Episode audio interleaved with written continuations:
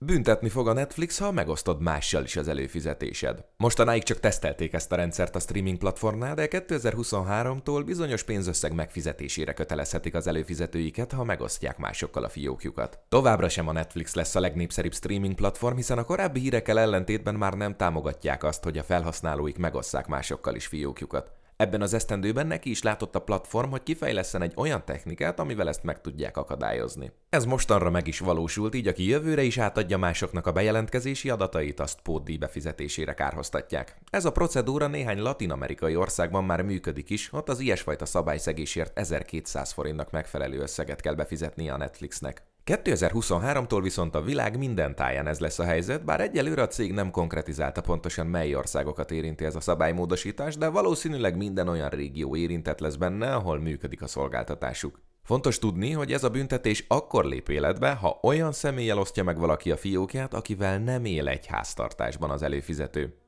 Azt egyelőre nem lehet tudni, hogy pontosan mekkora összeget kérnek majd el a szabályszegésért világszerte, de az előzetes információk alapján az előfizetési díj negyedét kell majd leperkálni az adatok megosztása miatt. Kis hazánkban 2490 és 4490 forint közötti csomagok közül lehet választani, tehát körülbelül 620 és 1120 forint közötti összegről lehet szó. A rossz hír mellett azért van jó is, hiszen ugyancsak kiderült az is, hogy a Netflix nem szeretne visszaállni a heti kiadású rendszerre, így továbbra is egyben rakják fel az új sorozatokat a streaming platformra.